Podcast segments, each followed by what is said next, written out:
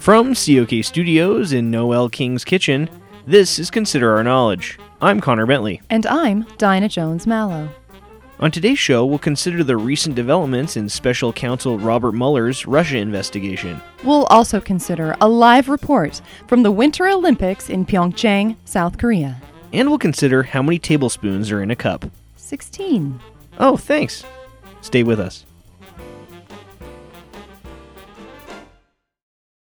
Support for Consider Our Knowledge comes from Black Panther, a new documentary about panthers in the wilds of Africa that has literally no connection to the Marvel Cinematic Universe or the Revolutionary Socialist Organization.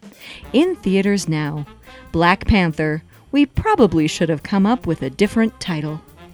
And you won't be sorry, the premier clothing boutique for people seeking high end South Asian fashion, next door to Henna and her sister's Henna Tattoo Parlor.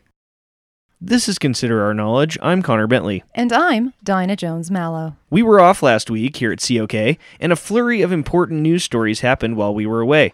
From the indictment of 13 Russians by special counsel Robert Mueller, to the Stormy Daniels scandal, to the tragic school shooting in Florida, last week was a pivotal one. While we need to get to our in depth Winter Olympic coverage, the best looking news team in public radio would be remiss if we didn't at least briefly discuss the plethora of stories from last week. To make sure that we cover everything that we can in a short amount of time, Dinah and I are going to do a roundup of last week's news. Billy Joel's style. Bichon Frise DACA Tillerson in Turkey infrastructure plan. Trump budget nonsense. Rippon tells off Mike Pence. Parkview FBI. It's so bad I wanna cry. Trump didn't start the fire, but he lit the fuse. That was just fake news. We didn't start the fire. Donald did it, but he won't admit it. AR 15 Mueller indicts 13 military parade Mexican wall. Stormy Daniels reporter, Kelly's leash is getting shorter. Black Panther McMaster, Donald Trump is a disaster. Trump didn't start the fire, but he lit the fuse. That was just fake news. We didn't start the fire. Donnie did it, but he won't admit it. I think that just about covers it. Trump didn't start the fire, but he lit the fuse. That was just fake news. We didn't start the fire. Donald did it, but he won't admit it.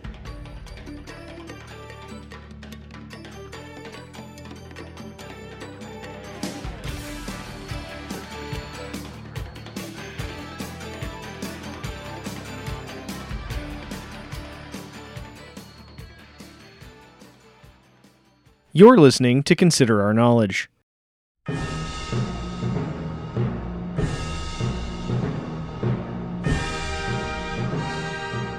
Now we turn to our 2018 Winter Olympics coverage. Cordell Nutbrock has been heading up our team over in Pyeongchang, South Korea.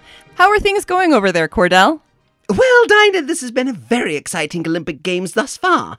We've been able to see most of the events, even though our public radio press credentials don't count for much.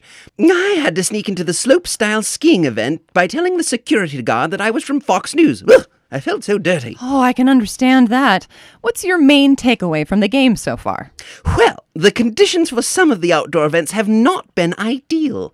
High winds and icy slopes have made some of the skiing events a bit dicey. I've never seen so many athletes falling. So I'd guess I'd say that the Pyeongchang Games are the falling games. Oh, toads. I was over at the figure skating and people were just falling all over the place. It looks super painful. I mean, did you see poor Nathan Chen's short program? He fell a bunch, Dinah. We are talking with senior Olympic correspondent Cordell Nutbrock, who's now joined by senior gossip reporter and popular teenage girl Melissa Reynolds, live from South Korea. I have noticed a lot of falling by athletes as well. Is all the falling having an effect on the outcome of events? Well, what do you think? Of course it is. I saw so many big names from many different countries wipe out in the last week. The slope style skiing, the snowboard cross, Super G, slalom, giant slalom, the skeleton, the list goes on. If you can just stay vertical, you are probably going to get at least a bronze. Or, you know, maybe a gold. It's been so sloppy. I chatted with Hans Brugler from Switzerland, who's won the silver in men's freestyle skiing, and here's what he had to say about the people falling. Yeah, that was a tough course. I was worried that I wasn't going to be in contention for a medal after my first fall. And then, after my second fall, I thought I was for sure out of it completely. When I fell the third and then the fourth time, I knew I had no chance, especially when both of my skis popped off and I spent a few minutes getting them back on. That fifth fall was just out of frustration. I almost died of shock when I slid down to the bottom and saw I was in first place. Everyone before me had fallen a lot more or worse. Whoa, how did you end up with the silver? That guy from Austria only fell three times. I'm not sure how any of us deserve medals considering how many times we all fell down. It's not just the skiers, trust me. I saw two people from the Canadian curling team that just biffed it super bad yesterday. I was like, come on, guys. That sounds sad. Yeah, it was. No world records are even being remotely threatened here at the Gangnam Style Alpine Center. That does sound like a lot of falls. Quite. In fact, we just received word that several short track speed skaters have fallen down, a couple of ice dancers, as well as that shirtless Tongan guy. Ooh, wow. I'm being told that the shirtless Tongan guy just fell in the shower at the Olympic Village this morning, but still. Ooh, I wonder if he needs someone to give him mouth to mouth. Hmm. What can we look forward to with the games coming to a close later this week? Oh, there's still plenty of action coming up with more curling, speed skating, skiing, hockey, bobsledding, and the always exciting Nordic combined. Okay, remind me which one that is again? Is that the one where they ski and then they shoot the gun while they lay on their tummies? Uh, no, that's biathlon. Huh. Is it is it the one where they all snowboard together like a race? Uh, no, that's snowboard cross. Oh, wait, is it the one with the big ramps? No, I, that's half pipe. I really I thought it was the one with all the guns. Yeah, well, so to answer your question, Dinah, we have no idea what the Nordic combined is.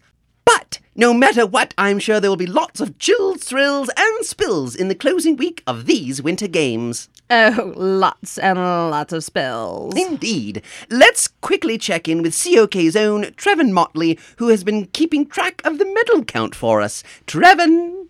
Thanks, Cordell. This medal count update is brought to you by our friends at Samsung and Visa. Now, on to the leaders. The Norwegians are leading the count right now with 27 medals overall. I guess they really like their winter sports in Norway. Up next is Germany with an efficient 19 medals. After that is Sokovia with 17, Westeros with 15, and Narnia with 14. N- Narnia? Westeros? Those aren't real places, Trevin. Yeah, so funny story. I kind of stopped paying attention when everyone started falling down. So I watched some stuff on my Netflix and HBO Go instead. I know, I know. I'm such a little stinker.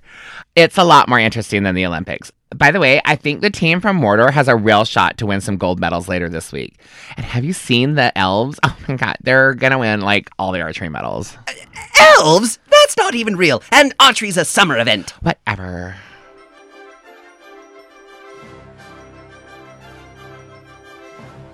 We appreciate the update from South Korea.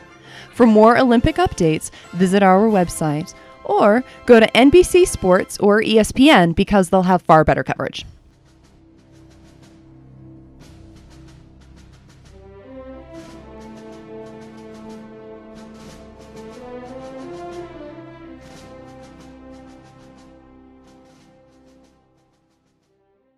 Now it's time for this week's Big Little Wins, because we want to celebrate all the wins out there, even the little ones. Congratulations to Hannah Paulos in Manhattan, who remembered to wear a red shirt to her sorority spaghetti dinner fundraiser last week. Even if you spilled on your shirt, nobody was the wiser because the sauce blended right in. That's a big little win in our book. Too bad we can't say the same for your coworker Midge, who wore a cream colored blouse. Ooh, sorry, Midge. Our other big little win is from Nick Warren in Des Moines, Iowa. Nick was worried about a dark colored mole on his neck, but when he went to the dermatologist, he found out it was just a big chunk of mud. We're glad that wasn't something serious, Nick, but you might want to shower more often. If you or someone you know has a big little win, let us know on Facebook or Twitter.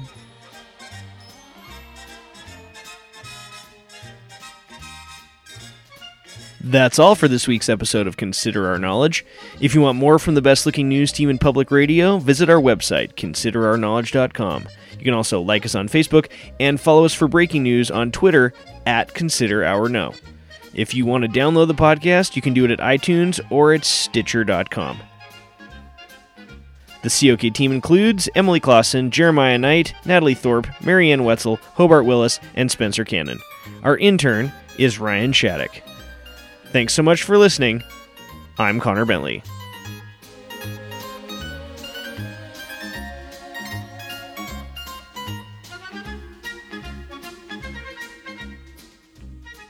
But No matter what, I'm sure there will be lots of chills, thrills, spills, and quills in the closing. Not to mention fills, Bills, and Nils. yes, all that. Oh, damn. And kills. I was wondering where you were going to go with that. I did too. We were all wondering. and it turned out to be quills. Quills. Quills.